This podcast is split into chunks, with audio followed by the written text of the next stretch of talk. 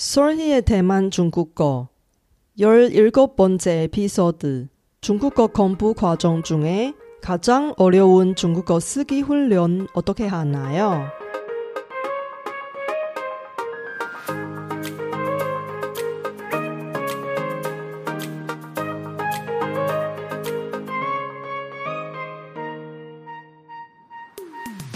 안녕하세요. 솔희 차이니스에 오신 여러분을 환영합니다.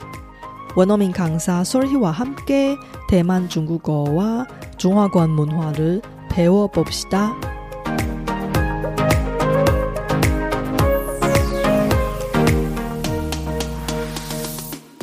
여러분의 중국어 공부 과정 중에 가장 어렵다고 느낀 부분이 뭐예요?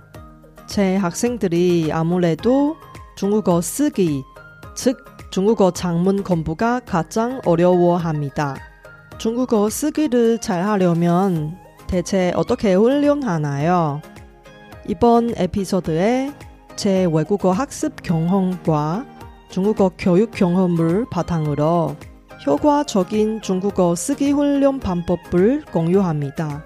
중국어 장문을 어느 정도 할 수 있는 중급 이상 레벨 학습자를 위한 콘텐츠라서 이번 방송은 중국어로 진행합니다. 쇼노트에서 스크립트를 공유하니까 알아듣지 못한 내용이 있으면 쇼노트를 잘 활용해 주세요. 그럼 시작할까요?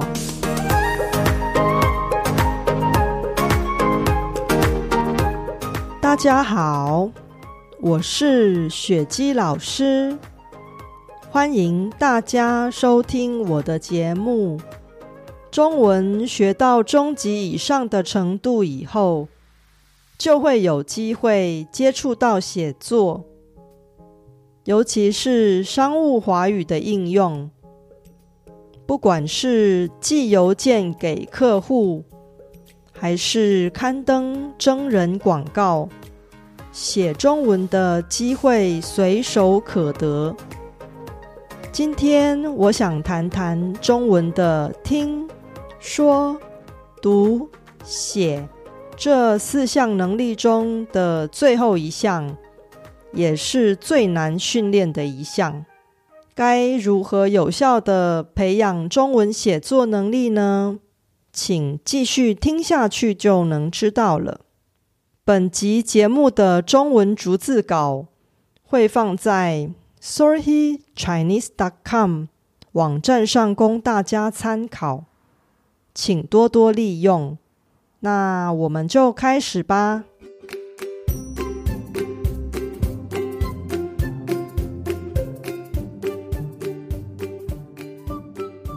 首先，我想提供五个能有效提升中文写作能力的方法。第一个方法是大量阅读中文书或文章。透过大量的阅读，可以增加自己的中文词汇量，更可以提升自己的中文写作能力。大家可以回想一下，自己是不是看过很多以自己母语写的书籍，也大大的加强了自己的母语写作能力呢？中文也是一样的，不管是看书、看报纸。看杂志，甚至是看网友写的部落格文章都可以。如果你有心想要提升自己的中文写作能力，就从养成天天阅读中文的习惯开始吧。第二个方法是每天练习造句或写短文，从每天阅读的内容中。找出自己不懂的单字、造句或写下短文，并请中文母语人士帮忙修改。透过不断的练习与改错，你的中文写作能力一定会随着时间一点一滴的进步。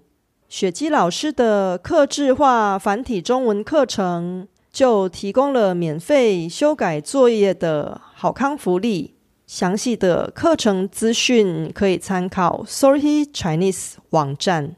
第三个方法，用中文学中文，可以的话，尽量不要用自己的母语或其他语言学习中文，养成像中文母语人士一样思考、说话与书写的习惯。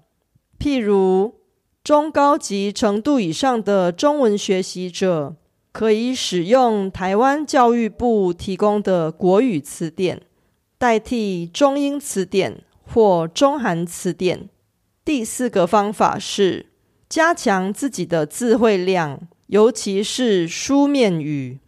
书写与说话是不一样的。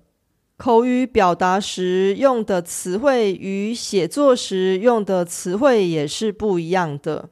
当中文学到中级以上，你会开始有机会学到一些书面用语，增加你的书面语词汇量，自然就能加强中文写作能力。第五个方法，用中文写部落格。与其用中文写日记给自己看，不如用中文写部落格给全世界的读者看。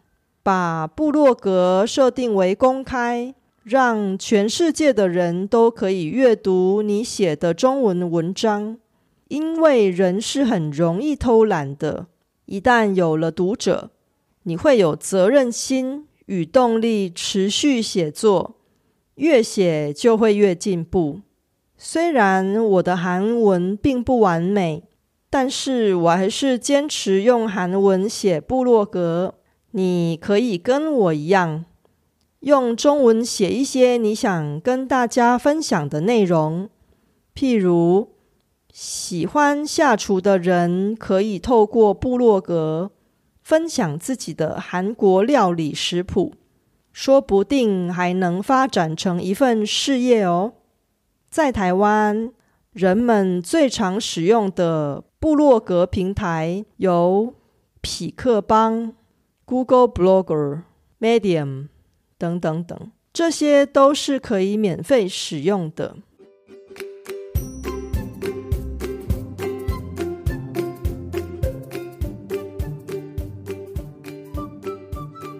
接下来，我想谈谈学生们在写中文时常常遇到的问题。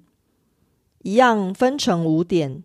第一个问题，逻辑不正确或不通顺。如果逻辑不通，别人根本看不懂你想表达的意思。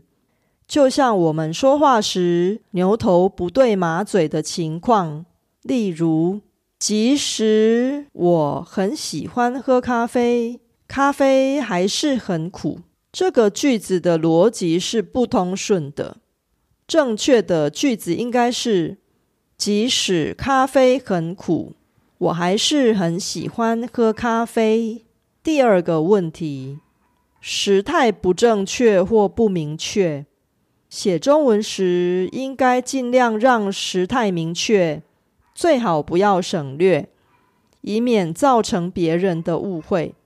例如，未来要去台湾留学的人说：“我要去台湾留学。”这句话如果把“要”这个表达未来式的关键字省略，改成“我去台湾留学”，别人可能会以为他已经在台湾取得文凭了。第三个问题是。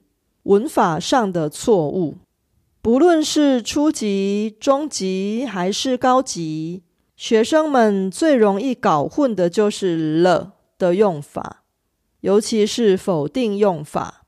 例如，当别人问你“你吃晚餐了吗”，如果还没吃的话，你应该回答“我还没吃晚餐”，而不是“我还没吃晚餐了”。第四个问题，不注意错字。很多中文字长得很像，打字的时候很容易选错字。例如，把人打成入，但是写错字或打错字，可能会让别人对你的印象大打折扣。尤其是在求职、撰写履历表或求职信的时候。一封错字连篇的求职信很难有机会拿到面试的机会。第五个问题是，不使用标点符号或使用错误。标点符号在中文的句子或文章里扮演着非常重要的角色。不使用标点符号或使用错误的标点符号，都可能会造成阅读上的困扰，也可能会造成不必要的误会。例如，某个人在写给顾客的道歉信中，开头是“你好，不好意思”，但是如果少写了标点符号，就会变成“你好，不好意思”。原本很有礼貌的语气，顿时变得非常无礼。读完信的客户不但气没消，反而更加大发雷霆。一个小小的标点符号，居然可以造成那么大的误会。由此可知，使用正确的标点符号有多么重要。在中国使用的简体中文标点符号。与在台湾使用的繁体中文标点符号，有些是相同的，也有一些是不同的。有兴趣的人可以参考维基百科中文版对于标点符号的说明，或台湾教育部提供的重定标点符号手册。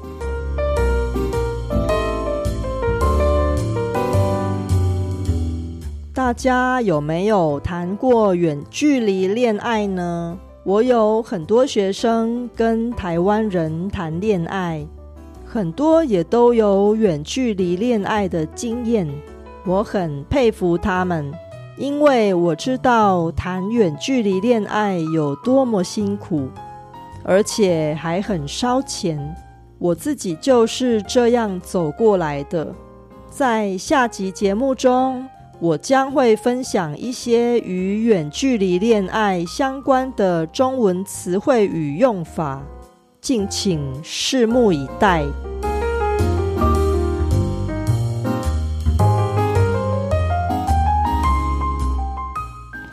바쁘신와중에도불구하고제팟캐스트를들어주신여러분께진심으로감사합니다 여러분의의견이나궁금한것을 solhichinese.com에서 글로 남겨주세요.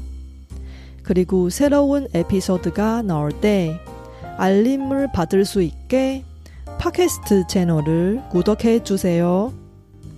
그럼 다음 에피소드에도 만나요.